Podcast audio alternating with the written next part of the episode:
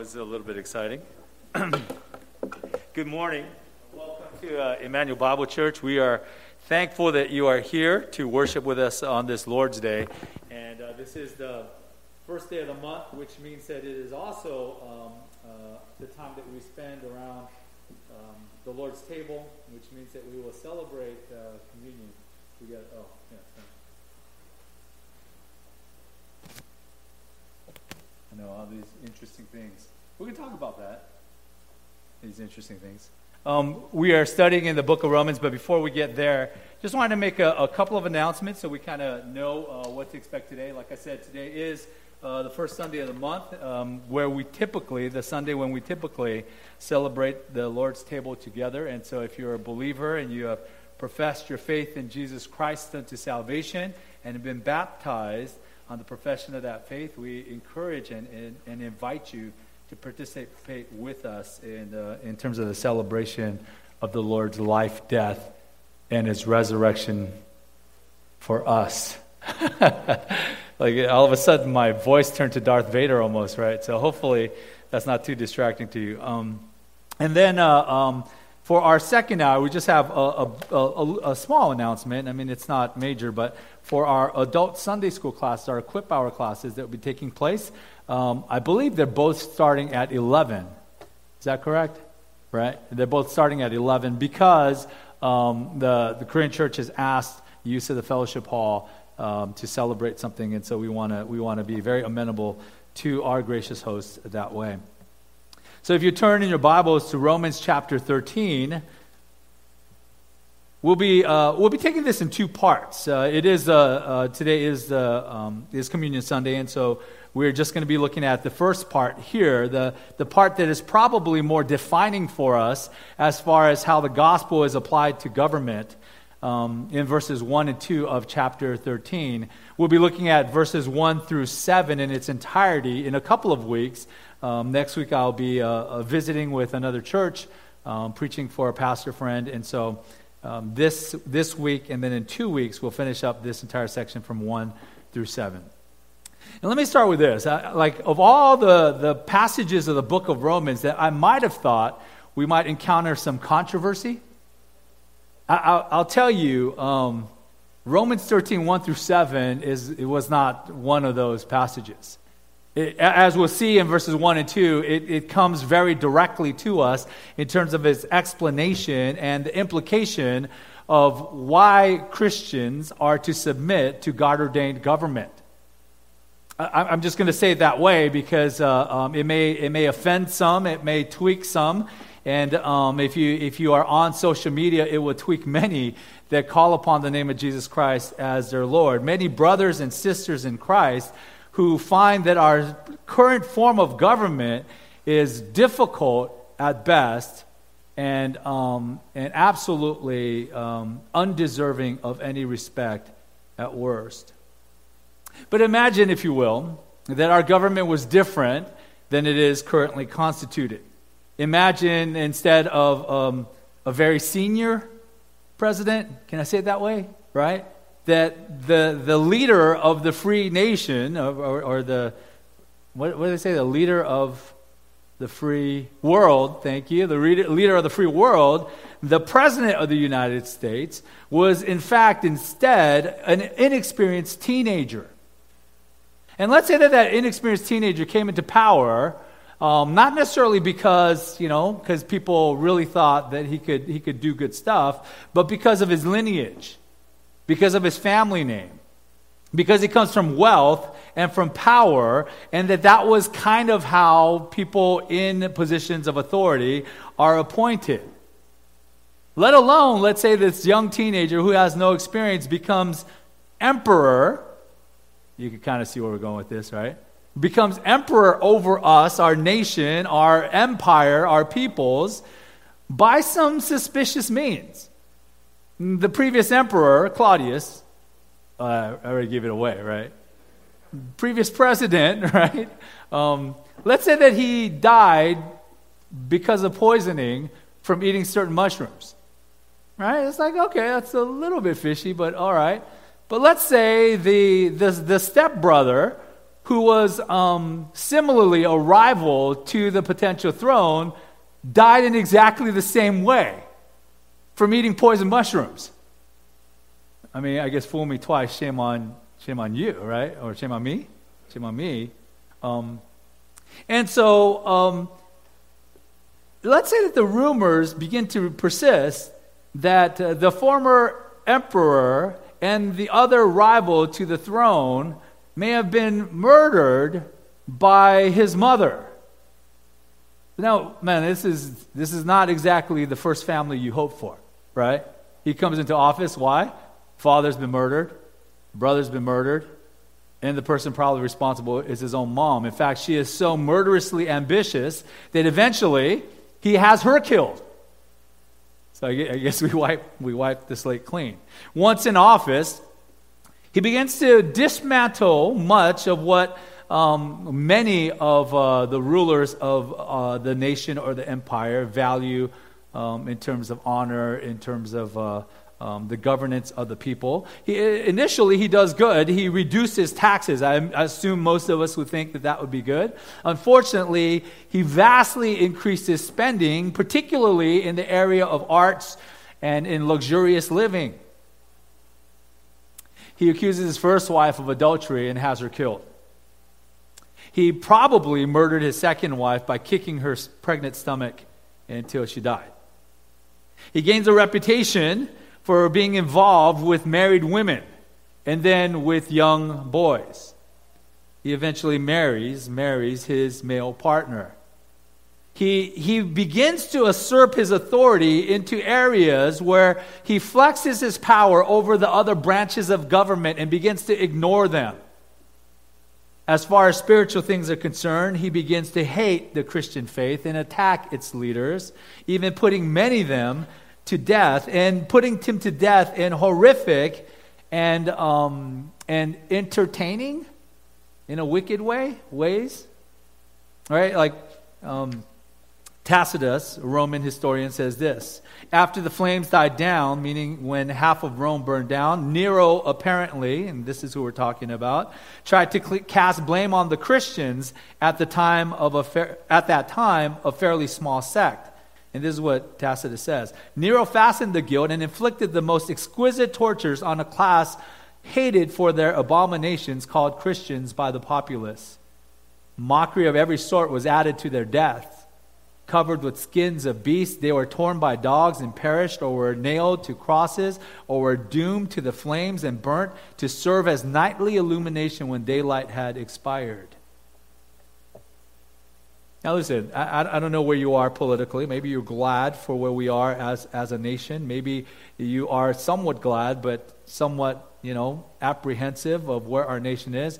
Maybe you are just disappointed entirely at how everything is going and you're considering moving to Texas right? I, I, don't know. You, you might be in any particular place as far as this government is concerned, but so that we are clear, when we enter into these first two verses of chapter 3, and it speaks to our application of our redemption, of what it means for us to be a believer, someone who has placed our faith in Christ, and that our entire worldview has been transformed. When the scriptures commanded to command us to submit to God ordained government, there has not been a government like that government. It was Emperor Nero to whom Paul in Acts 25 appeals by way of appealing to the emperor. The persecution of Christians, the horrific persecution of Christians, is about to unfold in about a decade or two, right after the writing of this book this letter to the Roman Christians. So before we get, right, on our soapbox, and again, I'm not, I'm not busting your chops. If you're dissatisfied with government, I think there's room for that, especially in our form of government. But let me just say this. As we struggle with our discontent with our governing authorities, understand that the context of the New Testament is situated squarely in one of the most atrocious governments that we might imagine.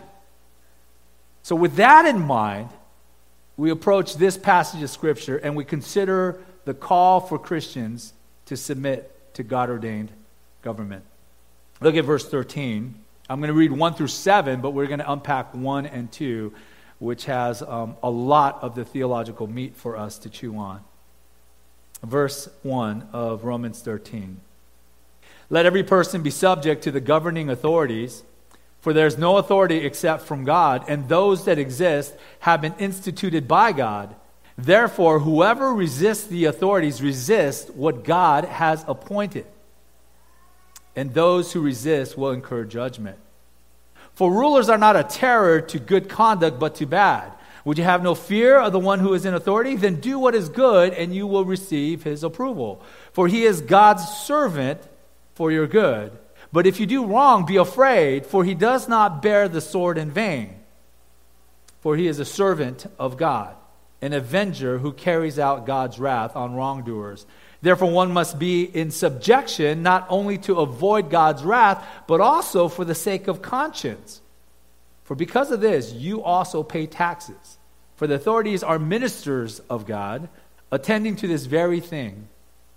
Pay to all what is owed to them taxes to whom taxes are owed, revenue to whom revenue is owed, respect to whom respect is owed, honor to whom honor is owed.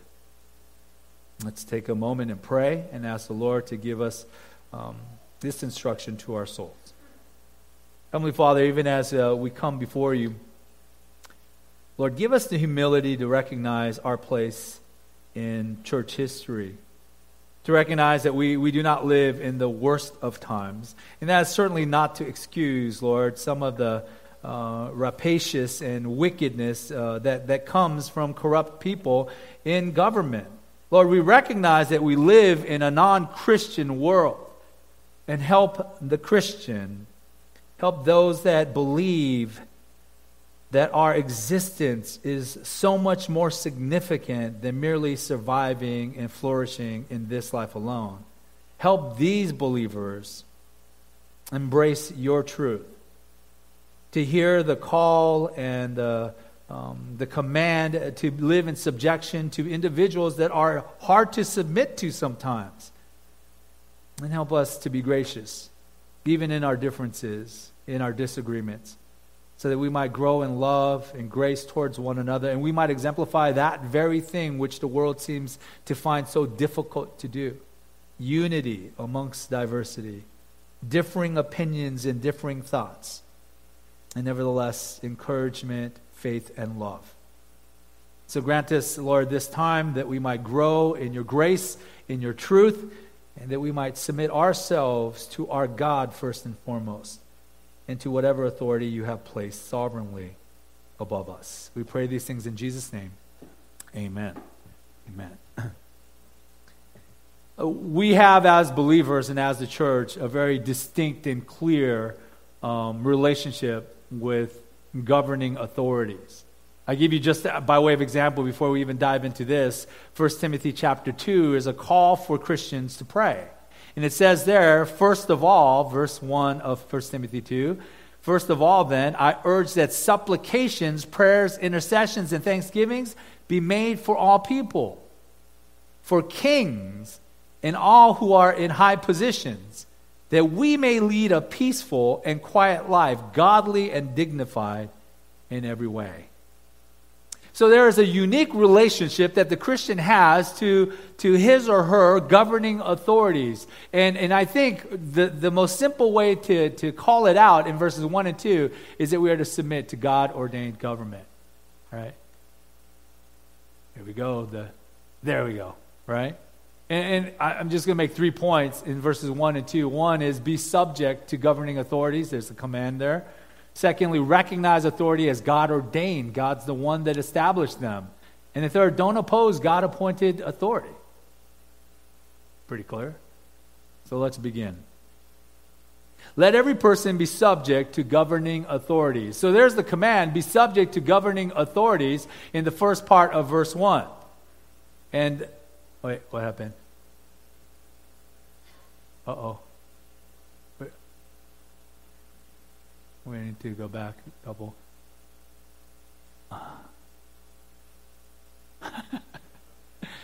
Okay, um, we will assume that, that this will all get better.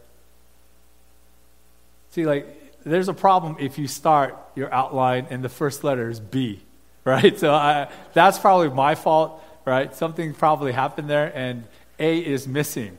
So don't look at B. You know, that's like looking at the end, right? Like, what, what, I, I, don't know what's happening. Let, let, don't look up there. L- look down to your scriptures, okay? Let every person be subject to the governing authorities. And point A under be subject to governing authorities is submission is a clear command. Submission is a clear command. Perhaps someone on the worship team feels a little differently about this and just eliminated some of the things that they didn't like. I don't know.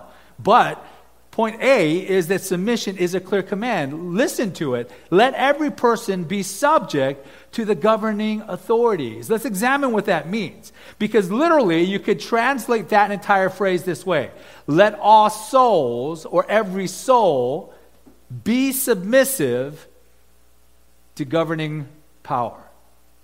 It's the term psuche, which doesn't just mean psyche, but it refers to the human soul. it is a way to reference not just human beings as people or as citizens, but it's saying, let every human whole person. So, right, by saying let every soul, it's like saying let every person. If you're a human, if you're a person, if you're an image bearer, if you're made in God's image, this applies to you. So it applies to all human beings on this planet. It would be a command to them, but particularly as it is written in a letter to Roman Christians, and for our good, a couple thousand years later, the idea is that it applies to us, right? The command is that we are to be subject or place ourselves in submission to governing authorities. The, the word for submission is very significant. It's a word that would naturally be unpopular to uh, the, the independent minded, the, uh, the, the individuals that are used to kind of being in control of their own destiny. People like Americans, like us. Right? It, it doesn't sound good that I'm going to voluntarily place myself under the authority of another. It's a word that is used in a military context to say that the soldier submits or places himself under the authority, right, and the powers of his, his ranking officer. It, it, it does include, the word includes a sense of volition or willingness. It, it means that I'm willing to grant leadership to the one that leads me. In the New Testament, this is the same word, hupotasso. It's the same word, submission, that is used to speak of how we are to submit to one another in the body of Christ. Wives are to submit to their husbands, how members are to submit to their leaders, and how Christians are to submit to government authorities. Let's see, do we have, do we have this back up? Give me a second, Right. And as we consider this concept of submission, we need to recognize that it is about um, recognizing uh, or, or seeing that God has placed authority over every person. There is no human being, right, that does not live in submission to someone or something. Submission is a clear command. Excellent. Thank you. All right? Oh, man. Okay, well, I'm pushing back and it's going forward. So something happened, and it, at least that part, we'll just leave it right there for now, right? Submission is a clear command of Scripture, and it is given to us in different varying roles of, of authority. Uh, I, I, give you Ephesians 5 to look at there. And, and I want you to notice it from verse 19 through 22 because 21 speaks of submitting to one another. That's underlined there. 22 speaks of wives submit to your own husbands as to the Lord. That's underlined there. But look at how we get there, starting in verse 19. Addressing one another in psalms and hymns and spiritual songs, singing and making melody to the Lord with your heart, giving thanks always and for everything to God the Father in the name of our Lord Jesus Christ. That sounds like the gospel applied to our worship and our attitude of life. Right? It sounds like the redeemed recognizing what we deserve eternal damnation and punishment and what we've received, eternal life and God's grace upon us. Not because we deserve, not because we have earned, not because of anything in us, but despite us, God has been that kind to us. So, what is happening? He's saying, Let your hearts overfill with psalms, hymns, spiritual songs, singing, making melody in your heart, giving thanks for everything to God the Father in the name of Jesus Christ. And it's in that context now submit to one another in the reverence of Christ. And wives submit, Christian wives submit to your own husbands. Well, let me give you another one. Oh, let me go backwards and then we get the other one, right? Uh, Hebrews 13, 17 says, Obey your leaders and submit to them. Let, us pause there for a moment. Let's, let's make sure everyone's drinking that in, right? No, no. Obey your leaders and submit to them, for they are keeping watch over your souls as those who have to give an account. Now, listen to the second part. Let them do this with joy and not with groaning, for that would be of no advantage to you. Titus 3, it's about submission to rulers and authorities, similar to here, but let's read that in verses 1 and 2. Remind them to be submissive to rulers and authorities, to be obedient, to be ready for every good work. That's verse 1. But it continues to speak evil of no one, to avoid quarreling, to be gentle, and to show perfect courtesy toward all people. The reason why I showed you these particular verses is because it's certainly, you know, a, a, good example of the call of submission for different individuals to different authorities placed above them by God's sovereign design. But in the midst of that, it implies that submission is not merely obedience, but it is helpful obedience with a gracious attitude right? Whether it was in Ephesians 5, and we saw it flows out of this giving of thanks and appreciation for what Christ has done for us. Whether it's Hebrews 13 there, where we obey our leaders in the church, we do, but we do it with joy and not with groaning. Whether it's in Titus 3, where we are submissive to our rulers, but we, are, we do that with gentleness and we do that showing perfect courtesy towards all people. This is the concept of submission, and it's a command here in Romans. So you're, you're thinking to yourself, okay, well, you know, submission is a clear command. It is. But are there not exceptions? I, I think in the flow of thought, it would have been helpful for us to talk about the exceptions later. But because it's such a heavily packed um, idea, especially now, because it is, it is so tender to many hearts, we, we might approach some of them here. Because the question is okay, is submission to governing authorities, submission, period, what does it not mean? What does it not mean? Now, let me give you a few things, a couple of things it, that it does not mean. It does not mean quiet subservience. Whether we're talking about children in the way that they obey parents, wives um, um, uh, submitting to their husbands, um, members submitting to their leaders, it doesn't mean mere quiet subservience. Instead, there are times when the Christian must speak up, not remain quiet, even towards governing authorities. We have an example of that in the book of Daniel. We have many examples actually in the book of Daniel, but in Daniel 5, remember Belshazzar, who is the son of Nebuchadnezzar, he, he, he sees this writing, this hand literally writing something on the wall. And so he brings in Daniel to interpret it. And this is what Daniel says to him in Daniel 5, verse 22. And you, his son, Belshazzar, have not humbled your heart, though you knew all of this, all the things that God had done with your father Nebuchadnezzar. But you have lifted up yourself against the Lord of heaven, and the vessels of his house have been brought in before you and you and your lords, your wives and your concubines have drunk wine from them, from the vessels that came from God's temple. You have praised the gods of silver and gold, of bronze, iron, wood, and stone, which do not see or hear or know, but the God in whose hand is your breath, and whose are all your ways, you have not honored. So there's a time to speak up, even against, even against powerful political figures. Mark 6:18, John the Baptist had been telling Herod regularly apparently, it is not lawful for you to have your brother's wife.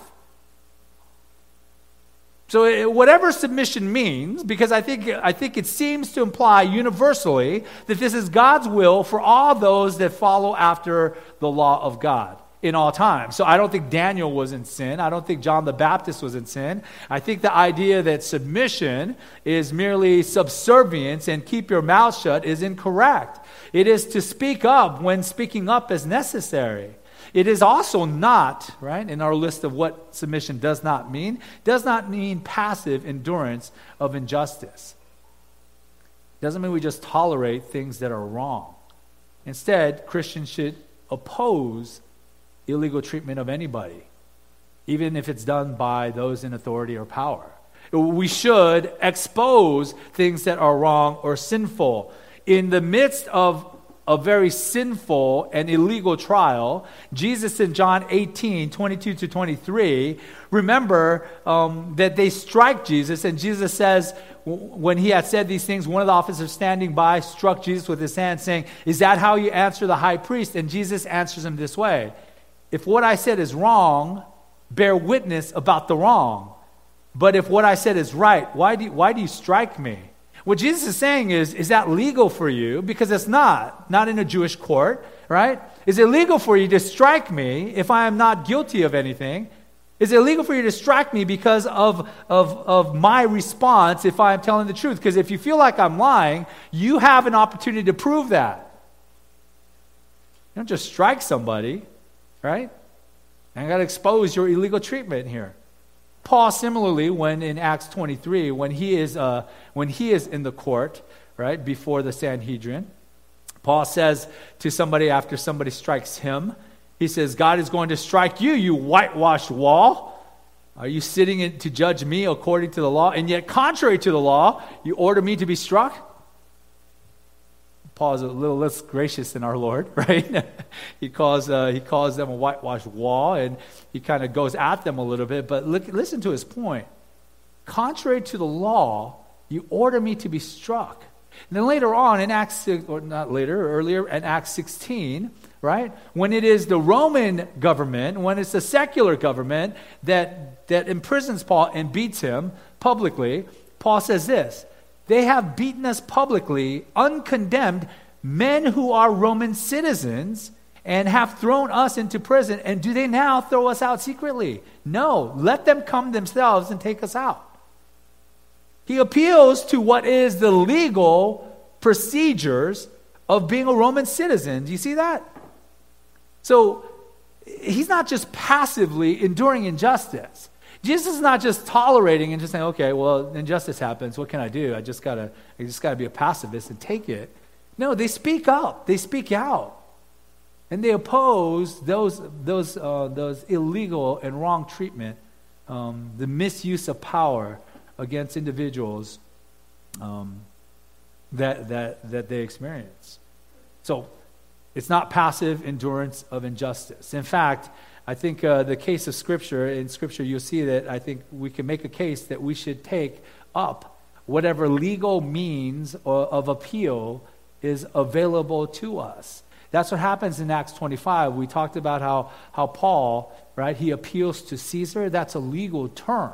What is happening is Paul feels like is like, you know, the Romans don't know what to do with them, so they're just going to throw him to back to the Sanhedrin and let the Jews do whatever they want with him. And obviously, the Jews have made it clear that they're going to put him to death.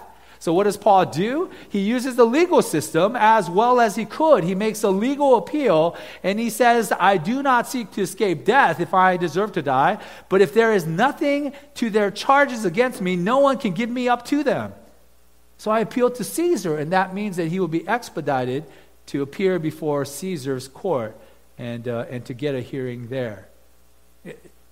If there are possible legal appeals, I think the Christian is, is, is allowed to go and pursue those. In our society, in our government, in our system of democracy, that, that means you can vote.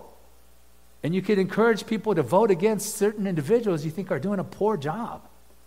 Right? You, you could stand in front of Target, right, and try to get people to sign petitions. That's allowable. That's what you could peaceably protest. If it's legal and peaceable, of course you could. Pro- that's part of our system of government. It's allowable. Whatever is allowable to make legal appeals, I think the Christian is free to do that. And, Christian, if that's not your cup of tea, be mindful that you're not judging your fellow believer, your fellow brother or sister in Christ, because that is, because they feel impassioned about that. And, and brother or sister, if you are impassioned about these things to where you want to do these things, that's okay, but make sure that you're mindful. That doesn't remove the call for biblical submission. You're operating under submission to God ordained government while at the same time you are expressing your concerns for injustice, your concerns for things that, are, that shouldn't be done, your concerns for things that are not right or good or excellent, and you're using legitimate means to express that concern as citizens of our country might do. And if everything goes super sideways, if things get real bad, if someone like Nero comes into power, if, if none of these other means of resisting injustice in government authority is possible, Christian, you have every right to flee. You do.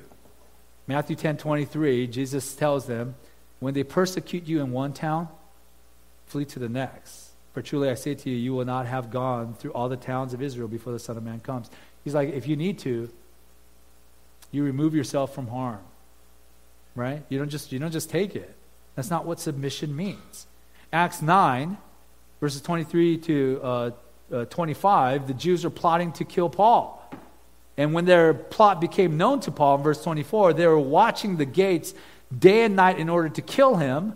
But the disciples took him by night and let him down through an opening in the wall, lowering him in a basket. If you can escape unjust persecution, escape. What submission does not mean is that we just merely take or tolerate all kinds of evil. It doesn't mean quiet subservience. It doesn't mean that even in terms of our marriage relationships, our wives submit to their husbands as good Christian women, and they don't do it because by, by just shutting their mouths and not no sometimes as a christian as a sister in christ some of these wives have to rebuke you have to rebuke me. Not very often. Mm, not very often.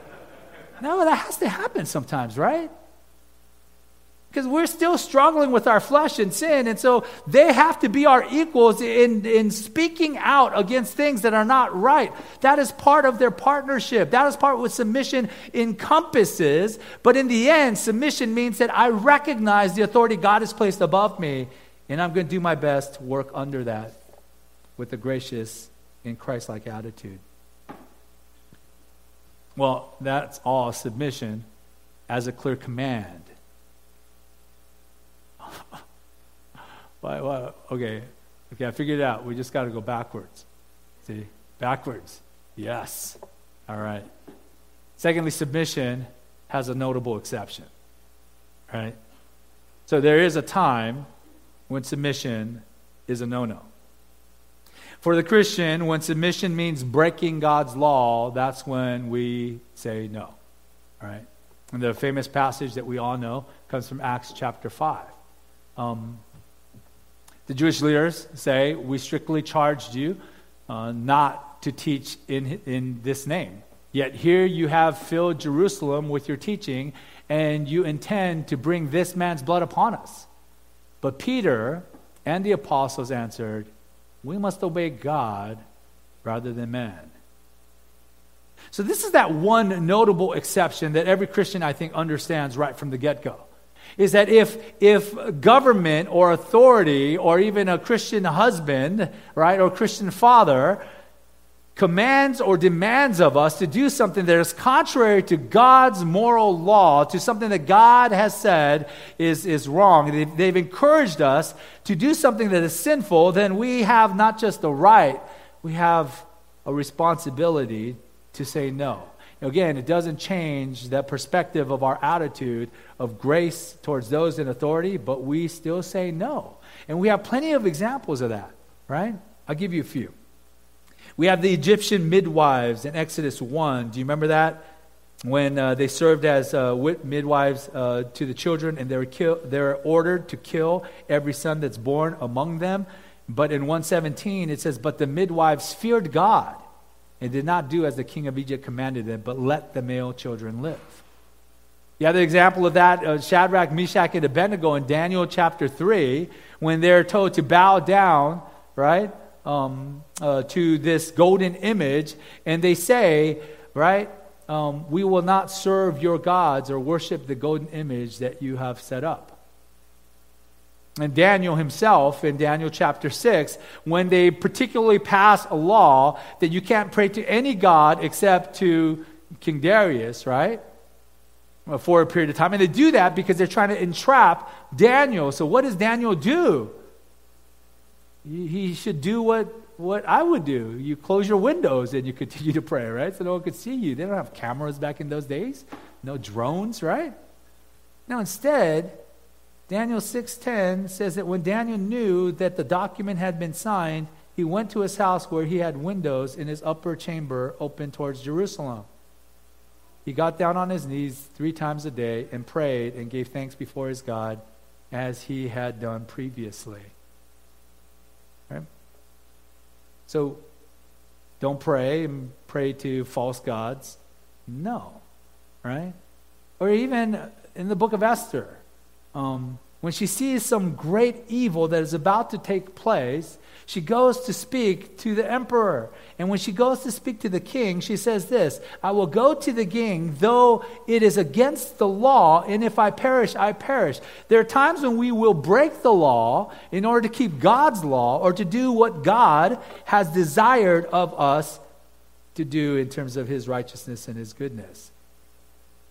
But make sure you don't conflate your preference and God's law.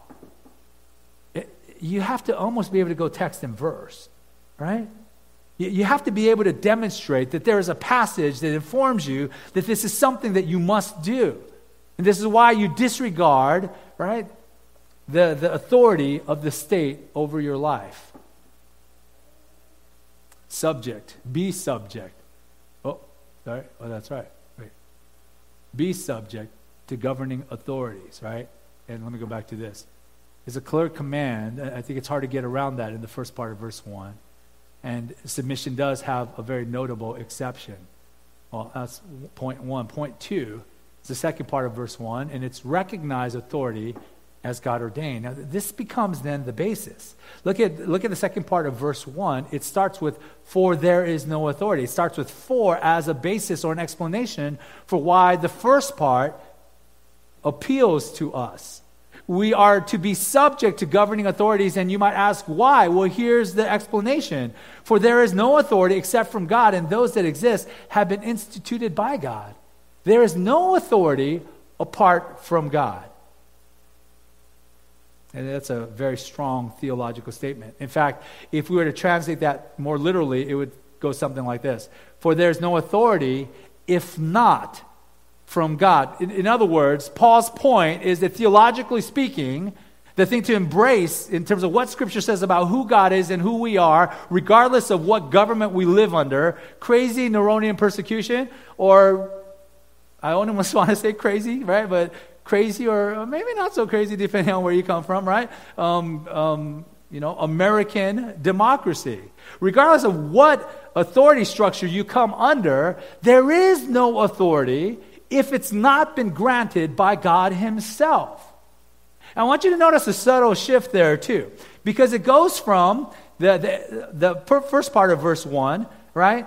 When it says authorities, plural, let every person be subject to the governing authorities, plural. And here, it says, For there is no singular authority except from God. And I think Paul does that to say that there is a vast variety of governing authorities, plural.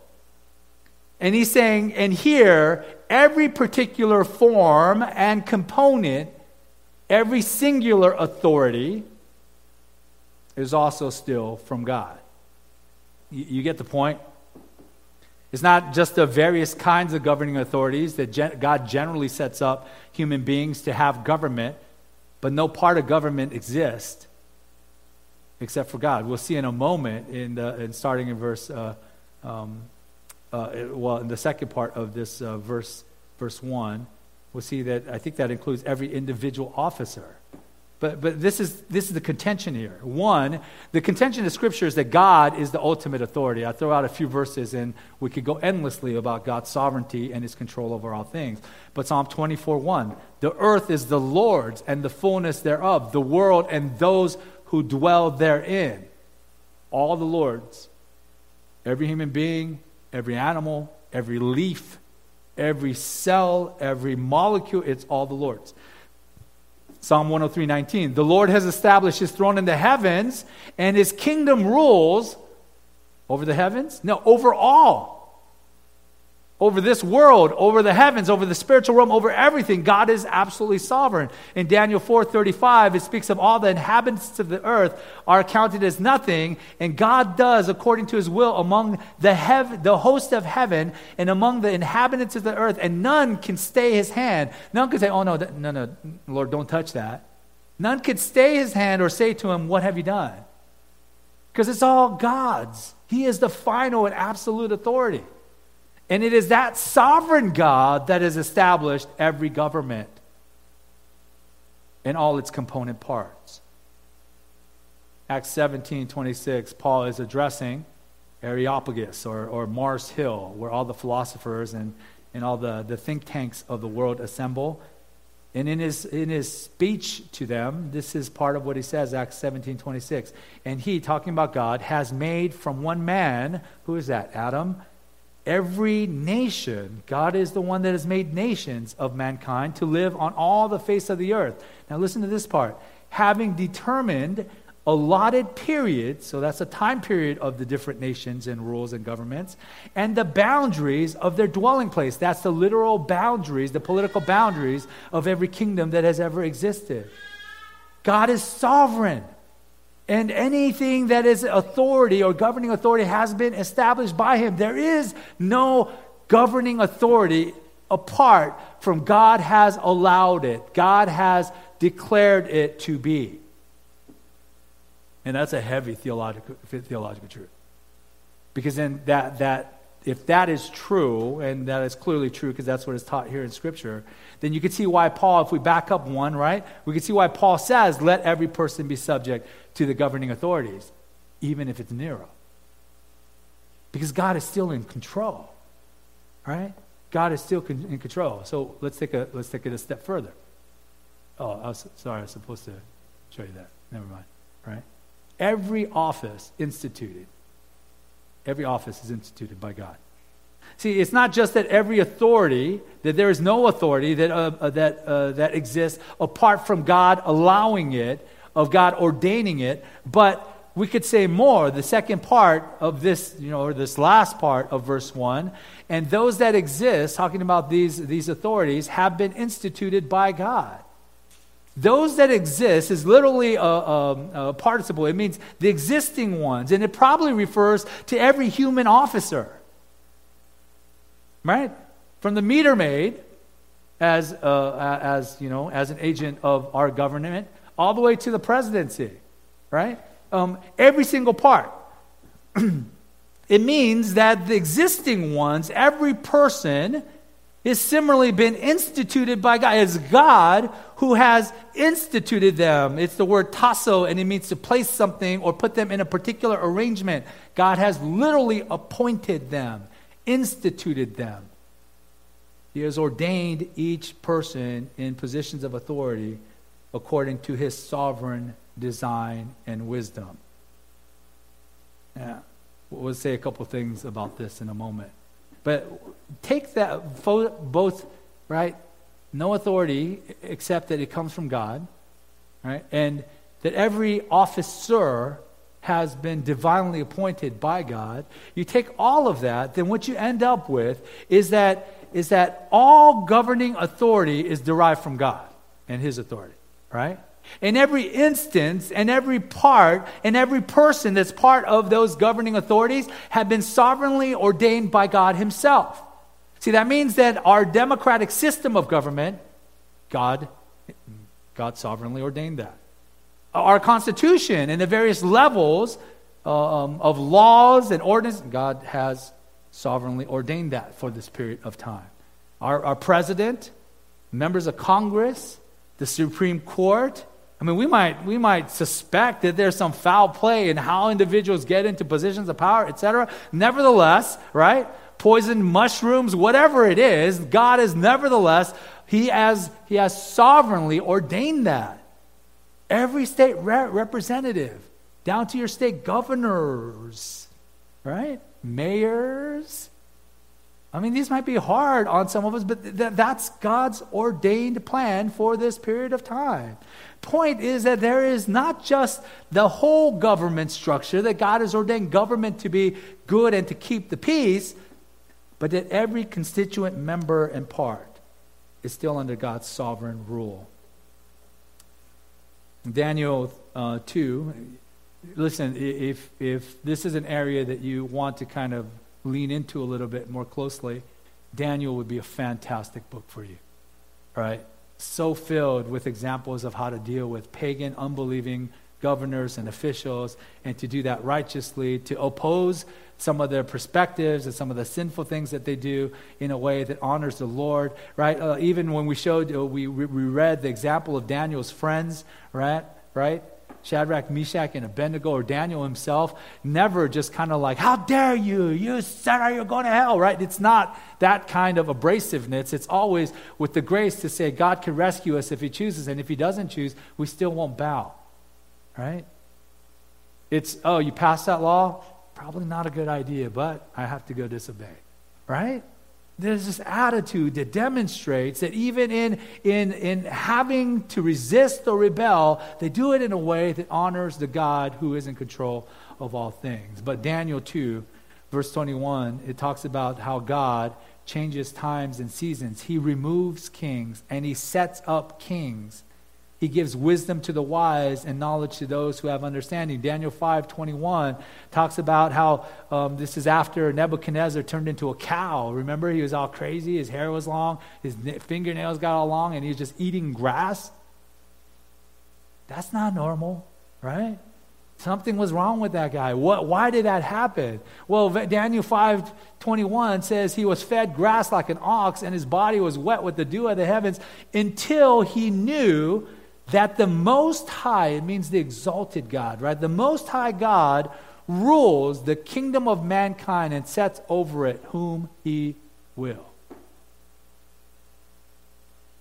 I, I suspect that none of you guys are going to argue the point in Scripture that God is king of the universe. But can I remind you that he is sovereign over even every elected official, every appointed official?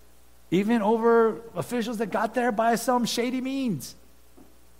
See, there are different views of the origin of government in human history. There's the evolutionary view, which says that we kind of grew into it, like dads were strong, so they took, protected their family group, and then they, they kind of teamed up with their neighbors and became clans, and clans became villages, and eventually we kind of just grew into like governance of nations and large peoples. There is the, the, the force theory, that is to say, the government arose because certain individuals were strong, and then they leaned in on their strength and basically forced submission upon others. And a slight derivation of that, more modernly, is Marxist theory or critical theory, which uh, views all, everything as an issue of oppressor and oppressed. There's the, there's the divine right theory, that says that this is by divine right. But there, there could be some truth to that, but they, they mean it this way that God has vested certain lineage, certain peoples with the divine right of rule. And so it usually results in some kind of succession. You're born into the right family, you come from the right lineage, then you have a right to rule. And most often, those, those sinners, they're like us, right, found that power to be delectable and they usually, you know, try to gain more power, more territory, more wealth. Divine right theory. And then we, our country, kind of flows out of something called a social contract theory. And the idea is simply this that government kind of developed out of an agreement that there should be some that look after the common good and the rest of us that help support, right, those leaders. There's an agreement, there's a contract. You take care of us and we support you. That's kind of where our Declaration of Independence, the U.S. Constitution, those things kind of flow out of that. Now, you can see in each of those, there are some positive kind of analysis of how human beings conduct themselves. But what God's word says here clearly and throughout Scripture is that human government was established by God. Deuteronomy 32 8. When the Most High gave to the nations their inheritance, that's the nations, that's not the nation of Israel, but the nations the Gentile pagan world and their governments, when, he, when the Most High gave to the nations their inheritance, when he divided mankind, he fixed the borders of the people according to the number of the sons of God. He placed them where he wanted to place them. And we already looked at Acts 17, where Paul says that God made from one man every nation of mankind to live on all the face of the earth, having determined allotted periods and the boundaries of their dwelling place. All governments, every official, and everything that is in power right now or at any time in human history, established by God. The good ones and even the bad ones. Talk about that in a moment, right? We need to, we need to rush through the rest of verse 2 here. Verse 2. So we need to recognize authority as God ordained. No authority exists except from God, and every office and officer has been ordained by God, right? So, our third point don't oppose God appointed authority. So, verse 2 is now going to get very specific to, to how we are to understand the consequence or the implications of this theological truth from verse 1. Therefore is the implication, the consequence, right? Therefore, whoever resists the authorities resists what God has appointed, and those who resist will incur judgment. Right, simple, right? Oh, okay. I, I guess I, I have a couple more additional points, and I don't have it there for some reason. It's okay. Don't resist God appointed authority. Whoever resists the authorities resists what God has appointed. There, there's a wordplay going on in verses 1 and 2 that is interesting, right? Um, uh, the base word, the root word is tasso, and it means to place or to arrange, right? Uh, we saw it in, uh, in verse, uh, earlier in verse 1 when it says uh, there, there is no authority except from God, and those that exist have been tassoed, they have been placed, right? They have been set up by God. But you add a prefix, and then earlier, right, it speaks of hupotasso, which is to say that you place, right, yourself under or beneath. Uh, it's the underplacing. It's to place yourself beneath the authority of another. And that's the word that we translate as our command in the first part of verse 1 let every person be subject, hupotasso. So let us be subject, hupotasso, because God is the one that has, has set up or placed in its appointed location, tasso. And then here, therefore, whoever resists that first word is anti tasso. It's to rebel or to push against that which has been placed. And if we take it in the context of here, the word play plays out what God has instituted, we are pushing against. And he's saying, whoever resists authority, right, resists God and what he has appointed. Rebellion against any government and government official is rebellion against God's authority. Now, now back that up, right? Because we had already said that there are legitimate means for us to engage when government is do- not doing what it's supposed to do. But nevertheless, we are still to live in submission to them. And to simply toss our submission aside and say, no, I don't need to, God says is like tossing God's authority aside. All right? Now, let me say this it doesn't mean that God necessarily approves of the character of every ruler or that he approves of the method of their particular rise to power. Douglas Moo, in his excellent commentary, says it this way From a human perspective, rulers come to power through force or heredity or popular choice, but the transformed mind, that's us, the gospel inspired, recognizes behind every such process is still the hand of God every ruler and every government will be held accountable. Again, you go back to Daniel 5 and the story with Belshazzar. God has written on the wall with his hand, Mene, Mene, Tekel, Parsin. And so he's like, dude, what does this mean? And he brings in Daniel. And as Daniel interprets it, he interprets each of the words. Mene, God has numbered the days of your kingdom and brought it to its end. Tekel, you have been weighed in the balances and found wanting. Peres, your kingdom is divided and given to the Medes and the Persians. That middle one, Tekel, is interesting. You have been weighed in the balances and been found wanting. God holds every government and every government official accountable. And those who resist God's ordained, appointed power, the warning is the last part. They will incur judgment. All government is established ultimately by God. It's not to say that even bad governments are, are God's example of trying to be bad, not at all. But they are his agents, the scriptures will tell us in the next few verses. They are his ministers, the scriptures will tell us. And we are to uh, obey despite the fact that they, they are not Christian. Let me give you two quotes, and we'll have to close it off here. John Calvin says it this way We're not only subject to the authority of princes who perform their office towards us uprightly and faithfully as they ought, but also to the authority of all who perform not a whit of the prince's office. They who rule unjustly and incompetently have been raised up by God to punish the wickedness of the people.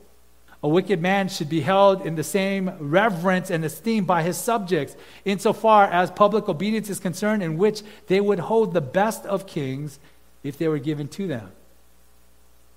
That's kind of strong.